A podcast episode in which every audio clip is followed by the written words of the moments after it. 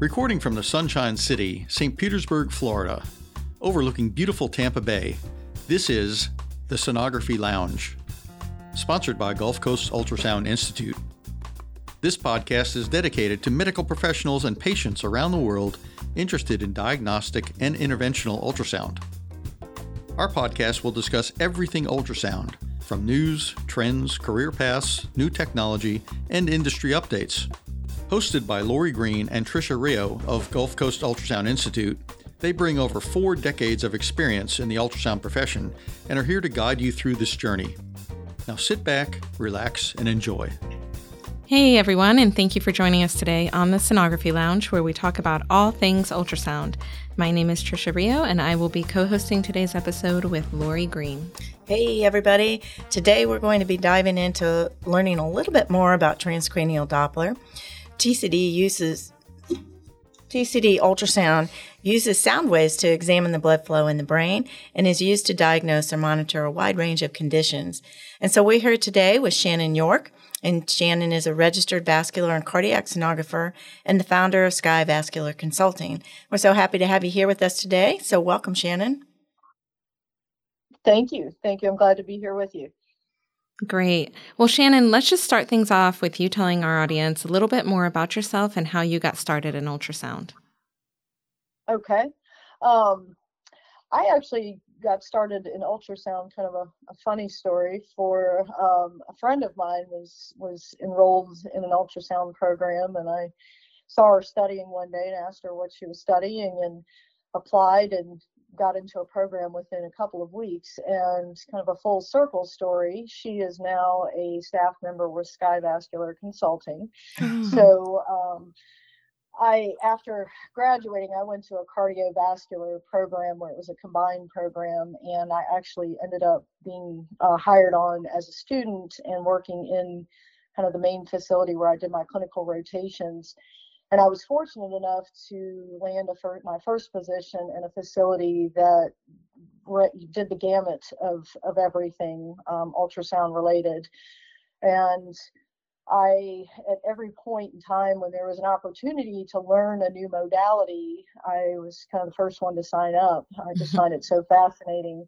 and about a, maybe six to seven months after graduating, uh, they started training me on transcranial Doppler and we initially were only doing blind studies. So I learned on a non-imaging TCD. Um, and the first modality that I learned was with sickle cell children, um, doing screening on children. Mm-hmm. And then eventually we opened up a um, kind of a vasospasm surveillance program. Uh, that was the second tier, and then kind of graduated into monitoring a little bit later on. Um, and then about maybe four to five years into it, uh, we started doing imaging as well. So there were certain studies we would do non-imaging on, and certain studies we would do imaging. Um, and I I continued to do transcranial Doppler for my 10 year tenure there. I actually started working in an office and would come back on the weekends when I could, or after hours, or before hours, just to do the TCDs, just because I I find them to be so fascinating. Hmm. Wow, that is quite the you just summed it all up so easily and it's so complicated what you just said, you know. And I think the one the one main takeaway I hope that sonographers are hearing is the um the enthusiasm you have for learning new modalities, new applications and growing and just how many doors that has opened for you. Well, and I think TCD is is definitely going to be continuing to grow. Um, it's it's one of the newer modalities of ultrasound so you know they're still developing a lot of you know a lot of applications for it. So i think mm-hmm. we're gonna we're gonna see it continue to grow throughout facilities in the united states kind of at a rapid rate. Yeah, yeah. absolutely. And um, so i think that the sonographers listening as trisha said you know take that to heart because you know as technology changes and and how we utilize ultrasound in different applications, that it opens up a lot of doors for you. And the more that you can learn, uh, the more marketable that you'll be, and uh, the the better you'll be able to help your patients. So that was a perfect segue, uh, Shannon, into um, discussing, you know, what what some of the applications are for TCD, um, how can it be used, and to directly improve patient care and help save lives, and and just evaluate different um, types of pathology. Um, sure. Well, I um, I like I said initially, kind of started with some of the larger um, modalities. So I'll talk about those first and then kind of talk about some of the the up and coming or the more secure more obscure applications um, i i think that the main application uh, you know as i travel to different facilities and conduct trainings um, the majority of the time they are at least running uh, what's called I said a, a vasospasm surveillance program. Uh, so and that is that's kind of how uh, TCD maybe got its kickoff. Uh, I think it was kind of back in the mid uh, 1980s, where we were running into a problem with uh, patients that needed continual um, blood flow monitoring. And because the circle of Willis is encapsulated in the skull, ultrasound can be difficult. Um, we know that ultrasound doesn't see through bone. Uh, so with with some of the innovations of transcranial Doppler early on, um, they were able to increase the power of the ultrasound system and decrease the footprint of the probe so that we could actually shine through small openings in the skull and get readings on the blood flow um, within the circle of Willis. And that initial application that I was mentioning um, for vasospasm surveillance it affects a, a certain population of people that have had hemorrhagic strokes and they're prone to a secondary condition after they've um, controlled the bleeding and kind of stabilized them initially where the breakdown of the blood clot in the brain can cause spasming of the vessels um, and depending on the degree of spasming and the location of that spasm. It usually occurs uh, three to five days after the initial bleed. Uh, it can be it can cause another life-threatening uh, condition. It can cause a secondary ischemic stroke if the vessel spasms too much. So without transcranial Doppler, um, in order to, to, to see or do a surveillance uh, routinely, you would want to do that daily you you would have to expose the patient to radiation and dye uh, because the only way to see those vessels would be to do a more invasive test every day and we all know there could be a lot of harmful side effects from that that would be you know just just as bad as a vasospasm mm-hmm. so the initial TCD technique was developed to monitor the the blood flow daily and look for changes in the speed of the blood flow which we could therefore deduce there's a change in the size of the vessel.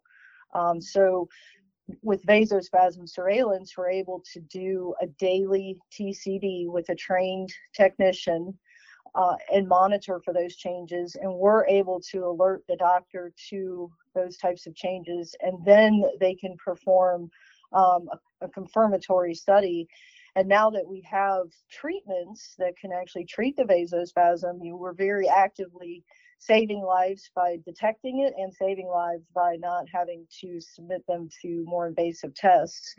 Um, the other application I mentioned earlier is um, pertaining to sickle cell children. And uh, that's to me, you know, that combined with vasospasm studies, um, and I'll talk more about the sickle cell uh, surveillance in a second. It's a very powerful feeling as a sonographer to you work with the same patients over and over. Um, you develop a bond, and you're really helping. You're firsthand giving a clinician information that they're able to operate on in, in real time to save a life and you know being able to help save a child's life is a very powerful feeling um, it's definitely you know why i got into ultrasound um, and, and, it's very rewarding. Um, it, it, can have its downfalls. It can, you know you can you can definitely be exposed to situations that are um, sad sometimes.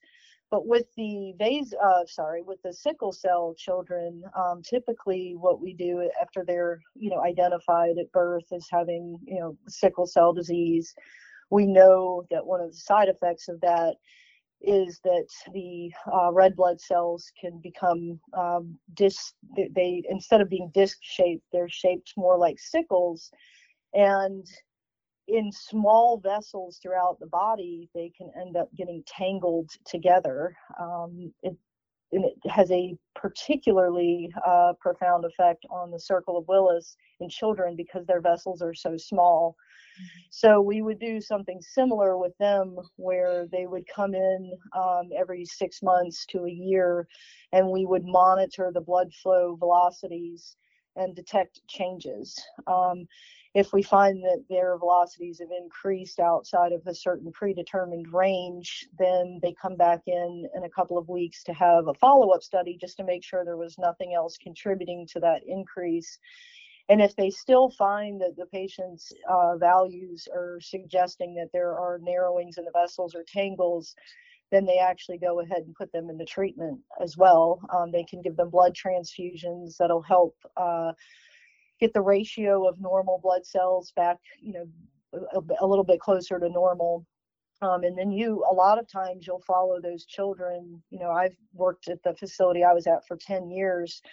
Um, so I would see children grow up basically, um, which is you know rewarding and, be able to live a, a semi-normal life despite of their condition.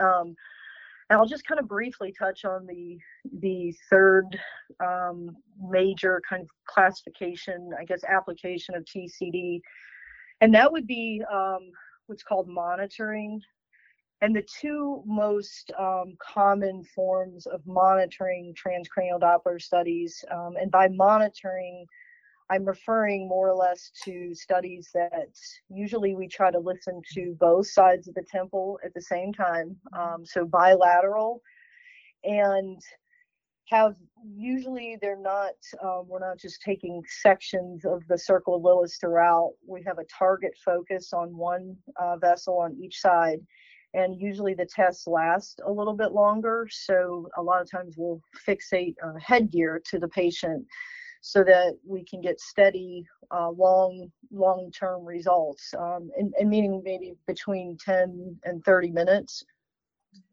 Um, and the the main reason that we would do uh, a monitoring study uh, would maybe number one be to, to, to detect for emboli and an emboli is something that originates um, elsewhere in the body that may not have any negative impact where it originates from, but unfortunately, again, as we travel, if, if the emboli travels to the circle of Willis, the vessels are so small that you know even something very minute like a pencil point can cause a major obstruction in the vessel.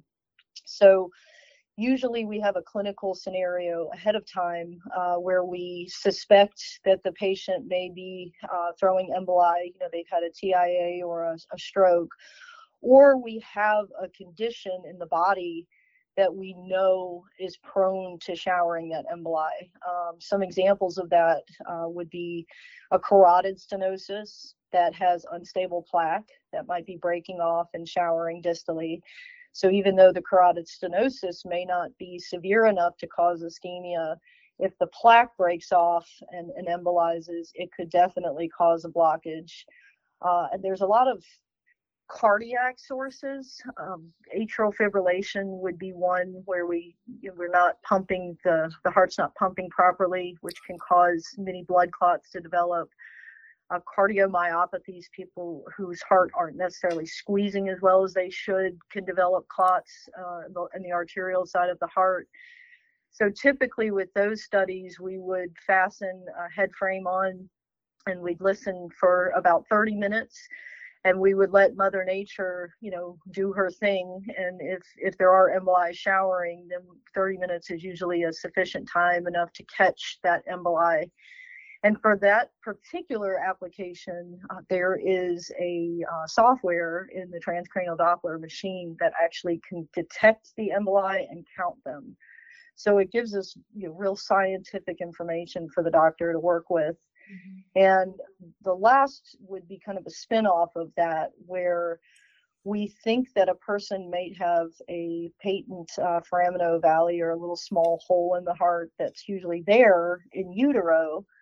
However, in about 25% of patients or patients as people, uh, there still is a small hole. Sometimes it's very, very small. Uh, sometimes it's a little bit larger sometimes um, during our daily life, we can do things, um, even so much as coughing, uh, that can op- make the hole pressurized a little bit.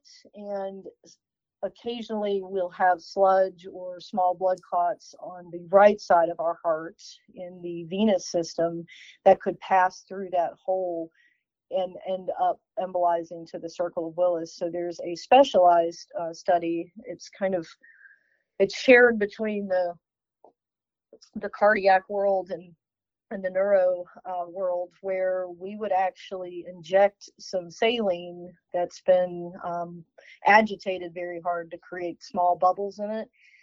And we inject it onto the venous side and if there's a small little hole we will able be able to hear it in the circle of willis we'll be able to detect the air emboli. Wow. So they're using that test. That's definitely one that's gaining a lot of popularity. They're even using that in lieu of some um, ultrasound that they a different type of ultrasound they would do on the heart. Yeah.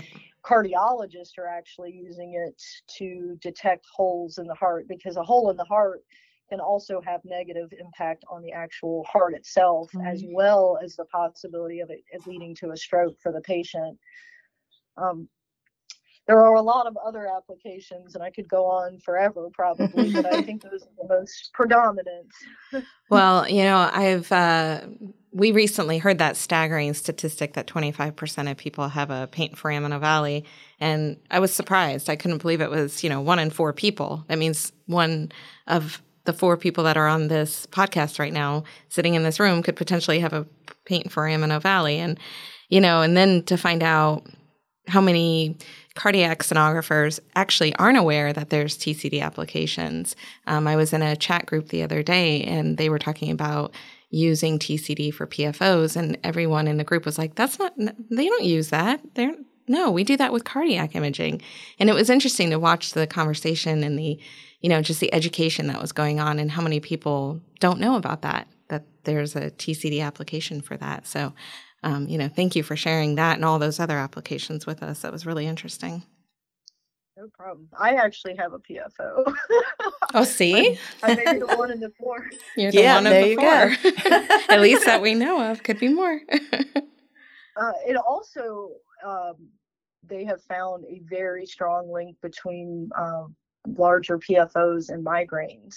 So there are um, a lot of people now are, are undergoing the test and ruling that out as a possibility because it, you know sometimes it can be very hard to determine the source of the migraine. And they can actually close the PFO um, for all patients that they feel like clinically would benefit from it. And patients are reporting immediate relief from their migraine headaches. Wow.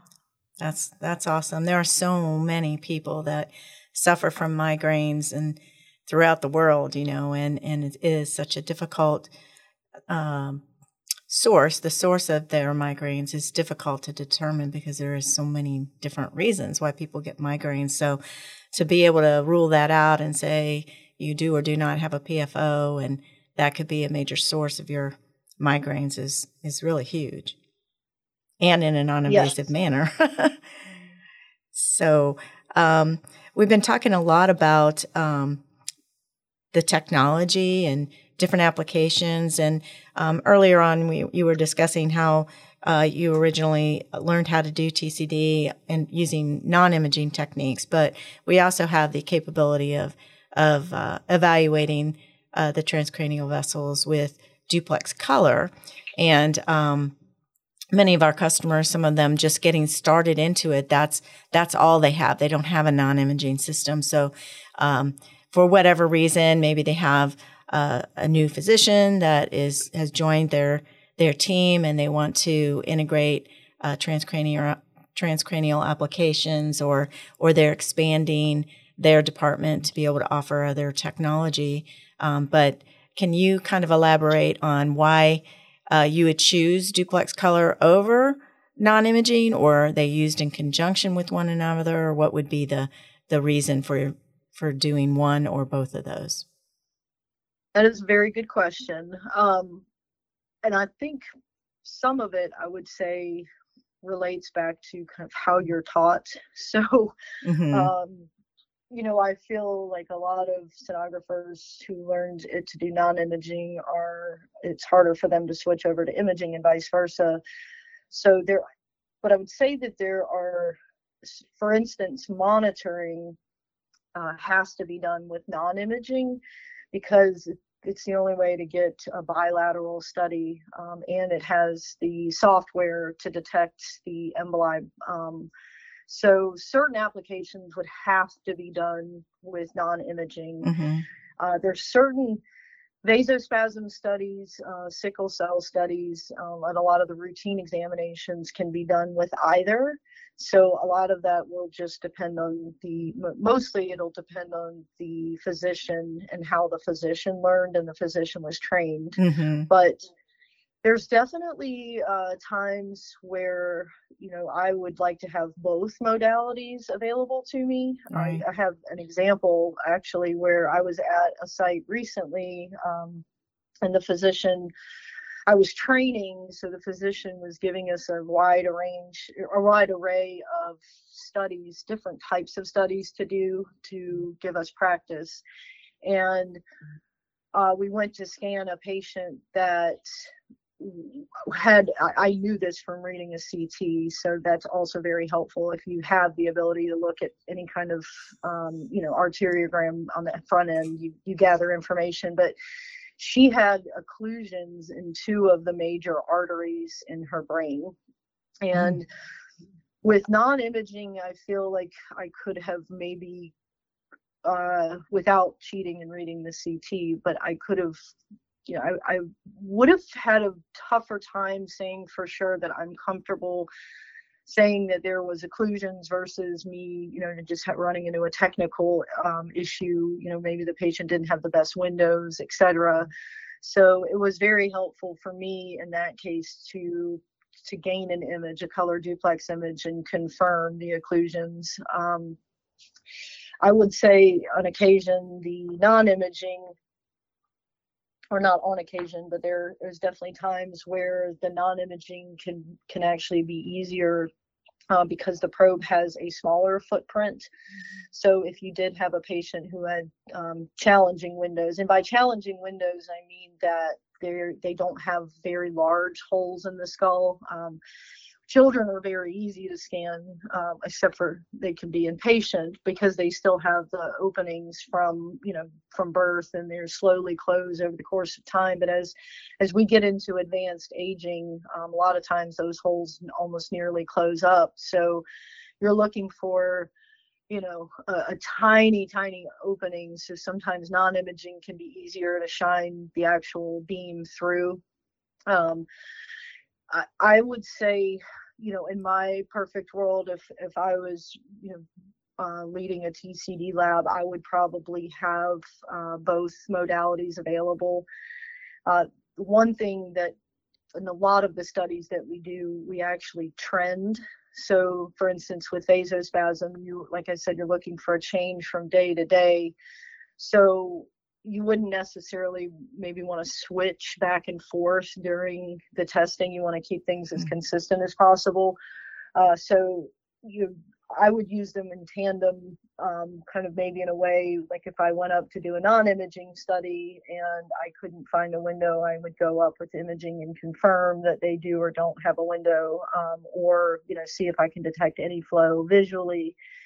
Um, I'm trying to think you know, I'm not not biased in any way. Um, so I'm just trying to think of kind of a main way of describing which which one would be best. Mm-hmm. And I I do feel, like I said, it kind of relates to you know where you learned, how you learned, and the physician's preference.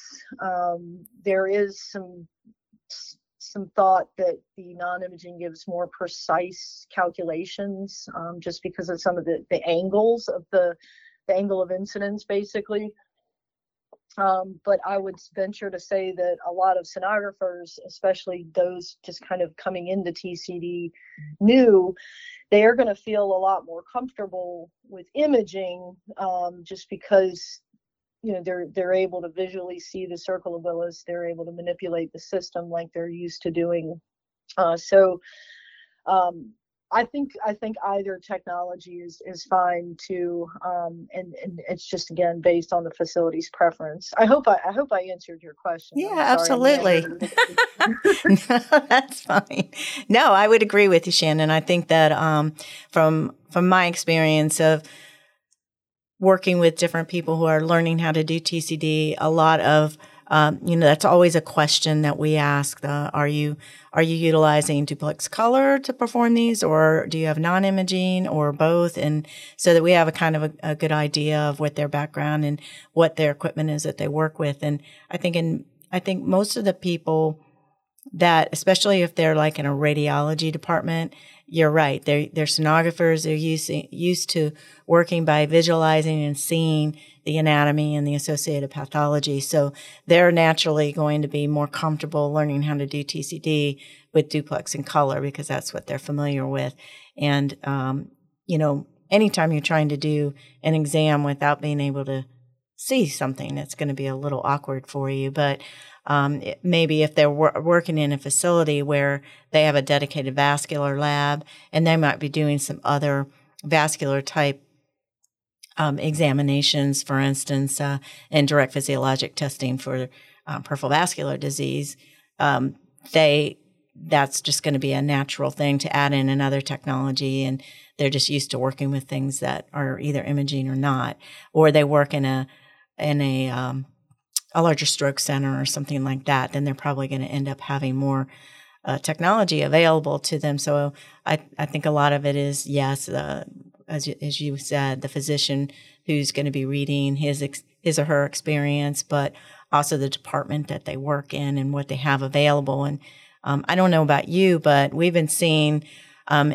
increased utilization of uh, transcranial Doppler, whether it's non-imaging or imaging, and a lot more requests for uh, training. And most of the people that we're working with have never done transcranial before. So even though they might be doing carotid studies and they're comfortable with the the um, um, you know cerebral vascular anatomy from the standpoint of doing carotid duplex exams, not so familiar with intracranial anatomy, and uh, it's a whole different ball of wax and how you perform the exam. And like you said, the windows are much smaller, and and there are going to be another advantage, as you indicated, because the windows are smaller there's going to be people that you can't really get a good exam with duplex color. So if you have the ability to just switch over to do a non-imaging, then you may be able to get an, a good quality exam that way without having to send the patient home. So I can see benefits of having both for sure um, available at the budget per, per um, you know the budget allows. But um, I would think that uh, those things would um, certainly uh, play a role in um, what system they would use. Yes, and I think you kind of you really touched on a topic that's um, uh, it's one I kind of see on a regular basis of of where to home TCD, and um, when you go, it, you know, I before I work with doing any formal training, I go through a pretty uh, rigorous kind of interview process to learn all of that because you you'll find about 25 different combinations throughout the country. Mm-hmm. Uh, you know, sometimes it does get homed in radiology. Uh, we have general sonographers and radiologists reading. It gets homed in the neurology department a lot, um, sometimes in the vascular sonography department. And more recently, what I'm seeing a lot is that uh, their uh, EEG techs are performing and nurses are performing mm-hmm. the, the TCD. So, you know, I look, I always kind of figure out where we're starting to know, you know, where where we're going with with training. Um, you know, if if you have a vascular sonographer, they already kind of appreciate hemodynamics. Uh, if, not, you know, you kind of need to teach that. So I think it's going to be interesting to see over the next few years where TCD really finds its home. Uh, I think uh, a lot of times that you know when it gets introduced that people really underestimate the technical skill level involved um, not making it seem i don't mean to make it seem like it's impossible to learn it's not you know we we teach tcd a lot we have great success but uh, you know just because it's not a typical ultrasound i think it's un, you know mis uh, assumed sometimes that you know it's just easy. You just put the probe up there. Yeah, it's actually a lot more technical than that. Um, yeah. So the training is very important, um, and I'm glad that you know glad to see that people are seeking training for it and doing things you know the right way, trying to get it initiated the right way. Um, because you are providing real time results to those physicians and they're using those those results to make decisions yeah right so, if you're a sonographer working in a vascular lab, say, and you wanted to bring TCD to your department, you know, do you have some advice on what those sonographers could, you know, how they could approach their facility and say, hey, I think we need to integrate TCD? You know, any tips or advice on that? Um, so I see, like I said, the most common, um, what I see is is a physician brings it with them. Um, so I really think that you know making that uh, making TCD you know kind of bringing awareness to physicians, especially even as they're coming through medical school. You know the value of it, and you know really placing that so that when they they bring you know when they get placed into their you know attending physicians that they they bring that technology. Um, as far as integrating it in you know to different labs i think one of the main uh, you know things that i touched on would be the pfo studies uh, i i did a com- i spoke at a conference on it and i showed videos of us doing pfo studies on um, it was on standardized patients on staff who we did nine studies and five people had PFOs. That's, that's insane. But I showed that and I showed the different technique and the different readings between echoes and uh, TCD on the same patients. And I had people follow me out into the lobby after I was done speaking. and this, these were sonographers that are doing, you know, echo tests. And they were just wowed uh, because it is, ac- it's very accurate. It's simple.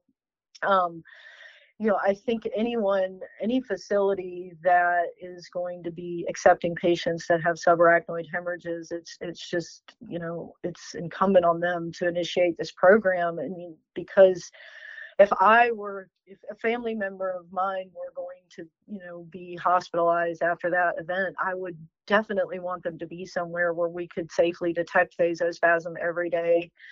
And I think um, some of the newer so some of the newer applications of tcd are are what's really going to kind of start to fill labs um, you know start to bring tcd to labs that haven't been doing it previously one of the uh, one of the things I really think will probably change a lot in the future is monitoring during um, cardiovascular exams. I'm I'm sorry, cardiovascular surgeries. Mm-hmm. Um, mm-hmm this would be a way for physicians during uh, heart surgeries, carotid surgeries, all, all different kinds of surgeries to know number one whether they're showering emboli.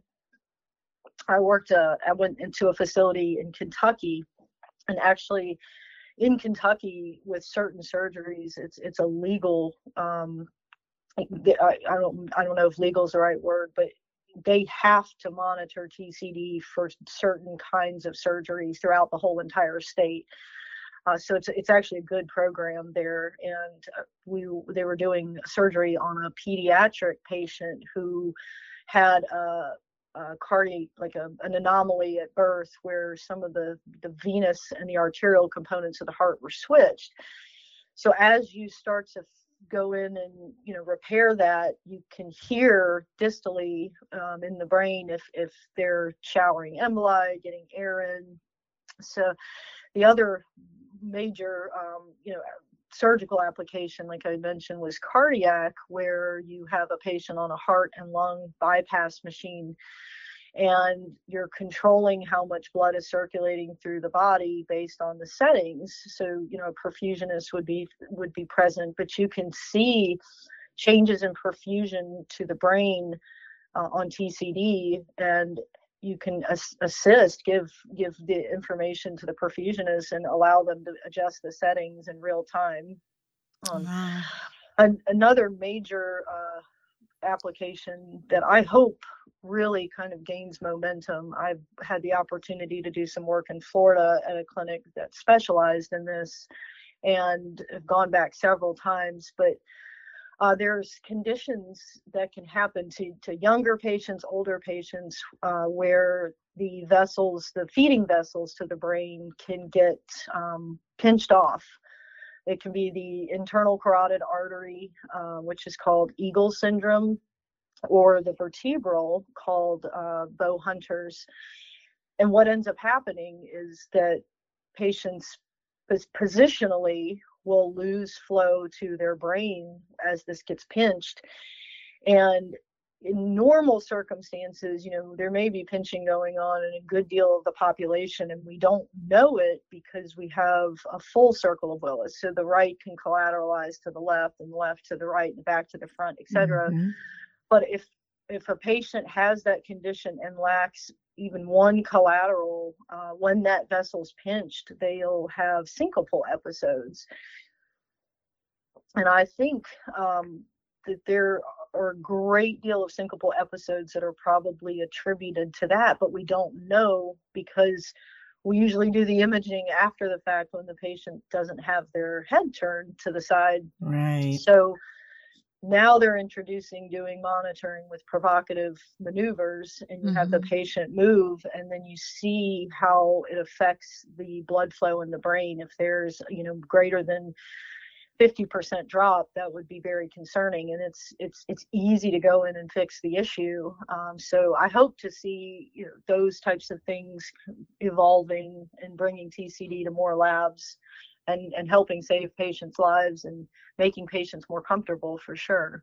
Wow. Absolutely. And it's interesting that you mentioned that, um, particularly because of patients that have an in- incomplete circle of Willis. And I think the, I think the statistics are that 50% of the patient population has an incomplete circle of Willis. So if they have this impingement or kinking, um, type condition, you know, there's a lot of people out there that may, um, certainly benefit from having, uh, having this technique, you know, Yeah. utilized to evaluate for those situations when they may be symptomatic. Would those prodo- Absolutely. provocative maneuvers be done with um, the headset monitoring? Is that how you do that? Yes. Yeah. Yes. Um, so that would be a good, you know, example of something that needed to be done with non-imaging. Um, the other thing we just touched on was identifying if someone had a full circle of Willis. Uh, that would be a little easier to do on an imaging. Imaging. Mhm. Yeah. Right. So So good argument for And- both. yes. Yeah. um, and so you would leave you would do the headset with the provocative movers because you would you would want to try to rule out any you know us falling off of the vessel during the maneuver um, as being the reason for the drop so you want to keep it as, as steady as possible and Mhm. um, it is pretty it's the the brain is a it's just so fascinating really I can I can get very deep down into thinking about it. You know, uh, one really cool thing when we were performing those maneuvers, uh, just the simple task of asking the person to do the maneuver changes the amount of blood flow momentarily that you're picking up, depending on you know where you're monitoring. Um, so the the brain is changing all the time. Uh, one of my favorite things when I'm showing people, you know, that are new to TCD, you know, how profound it can be is what's called the breath holding test. As we hold our breath, um, even for as short a time as 30 seconds, it changes the carbon dioxide levels in the blood enough to cause the vessels in the brain to expand.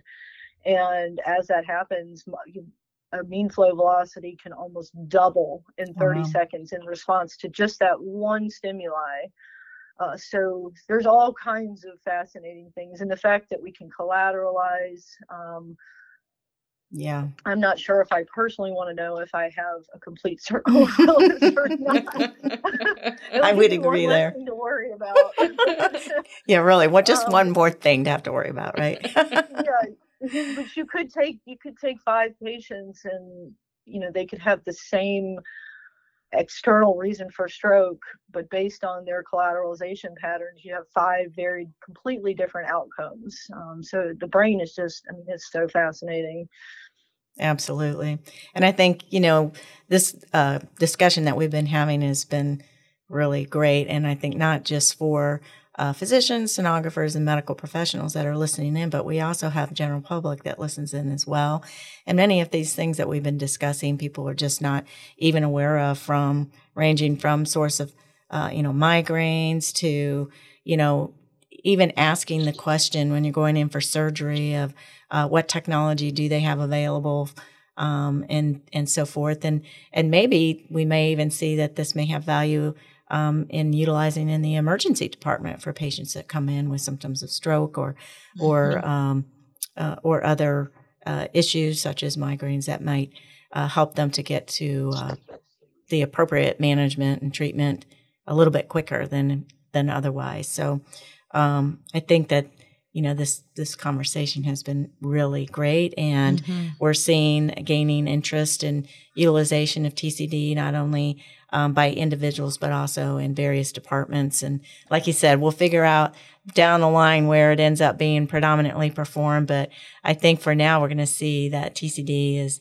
um, being performed in a wide variety of settings and um, outpatient, inpatient, different departments, depending upon the facility and the services they have to offer. But I know we're seeing an increased utilization, and that's um, probably why, because the technology and and how we can use it, and the the different types of pathology that can be detected utilizing a non-invasive uh, technique such as TCD can positively impact um, the patient's outcomes and and um, help them to not have to deal maybe even with some uh, devastating impairments as as uh, time goes on. So Yeah.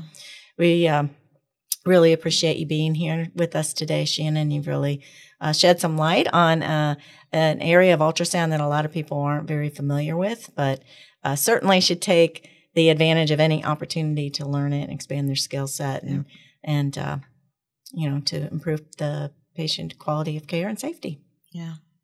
Absolutely. And I, I think that's, I, I would one kind of give one takeaway is that, you know, it, uh, in, even though that it's a very different kind of ultrasound, it is is definitely learnable and it's definitely teachable. And I really enjoy when I you know run into someone that's very enthusiastic about learning. And from a sonographer's standpoint, you know, I I think learning new technologies and keeping things um, exciting and new is really a good way to enrich your career. Um, you know, you don't ever want to feel complacent or, or burnt out. And I think, you know, ed- educating, learning something new, you know, getting those synapses firing in our own minds is a really good way to increase, you know, job satisfaction. Yeah. So I, I look at it as a positive. I love Absolutely. teaching, you know, new TCD, uh, Mhm. you know, and, and when I go and they're enthusiastic about it, it's a really good feeling. Yeah. Absolutely. And, you know, we, we've had the pleasure of uh, working with uh, Shannon now and working together and developing some online courses and, and uh, with our regular hands-on workshops. And um, it's always been a pleasure having you here and working with you and your, your passion is definitely Right. uh, demonstrated in, in how you teach. And, and so we're happy to actually have this relationship going with you. And um, for those of you who are listening and you're thinking about doing uh, transcranial or uh, your visit, you may have a new physician come in that wants to expand the services being offered, you know, just reach out to us and, you know, we can help you with our different various um, services and uh, training resources that are available to you. Yeah. Yeah. Your passion is definitely, it comes through even on a, on a podcast. We can hear it. Absolutely. And, and uh, very enthusiastic. So, Yep. and you're right. It's, We, so cool once you start really getting diving into it, though, you know, instead of just you know knowing kind of the basics but just knowing everything behind it and Right. it's uh i've learned a lot about my own body Right. Yeah. Well, I think in ultrasound, it can be really easy to fall into this rut where you're just like venous ultrasound, carotid ultrasound, venous ultrasound. yeah And you just kind of mm-hmm. fall into that and you don't find yourself challenged. And then you take on something like learning TCD, and you're right, it just brings a whole new level of mm-hmm. enthusiasm to your daily routine that you were missing. And you find yourself very satisfied. So, Yeah. And, you know, it's an intimidating when you're trying to learn something new and you're not necessarily familiar with the anatomy, the scan techniques, and you kind of been thrown into this situation where you have to learn something relatively quick. Um, you know, it can be intimidating, but, mhm. you know, as you indicated, you know, the anat- you just have to learn the anatomy. We're talking not too massive and the scan techniques are definitely different. Mm-hmm. You know, you're not making large movements with your uh, scan. You know, when you're scanning, you're making minute movements, a little bit more like cardiac scanning, and so you just have to learn a new technique. You know, everything everything takes time, and but it's not impossible. And and between us and Shannon, we can make it easy for you. that's right. yes um they do also there is a um a now a registry available specific for uh car- it, it's carotid and tcd and i just wanted to put that out there because you know like i said it's being homed in eeg departments a lot and with other uh credentialed individuals that are not sonographers so uh, it's it's offered through the ASN and it allows uh, non-sonographers to actually be credentialed to perform the TCD um, if if they so choose. Uh, Awesome. it- I I think it's not necessarily a requirement, but it can be very helpful the study process and, and having having those initials by your name. Yep, absolutely. Yeah, and I think at the end of the day, it gives uh, patients confidence. You know, your Yeah. registry provides a lot of confidence to your patients, and that's important. Right. I agree, and I feel I feel like registries it's it's becoming a little more stringent now, um, where they really want people to be registered if possible for all types of ultrasound and Mhm. modalities. Yeah, well, it's definitely starting to impact um, reimbursement. So we will see that movement Yes. just become stronger as insurances make more and more of these exams that we do, you know, make them so that it's required to be performed by a registered sonographer. So, Right. yeah, definitely get your registries, guys. Well, Yeah. Shannon, this has been great. Thank you so much for all of this information. And uh, we really appreciate you being here with us today. No problem. Thank you guys so much. Yeah. Thank you. And we want to thank our listeners for joining us today. Be sure to subscribe to the Sonography Lounge podcast so you don't miss an episode. Have a great day and happy scanning. Thanks, everyone. Have a great day. Have a great day. Bye. Thanks for listening to the Sonography Lounge. Don't forget, if you like this episode, please subscribe and leave us a review on iTunes, Spotify, or wherever you get your podcasts. You can also find us on Instagram at Sonography Lounge and Twitter at SonographyLNG. If you have any questions, comments, or topic suggestions, feel free to send an email to us at sonographylounge at gmail.com. Have a great week and scan, scan, scan.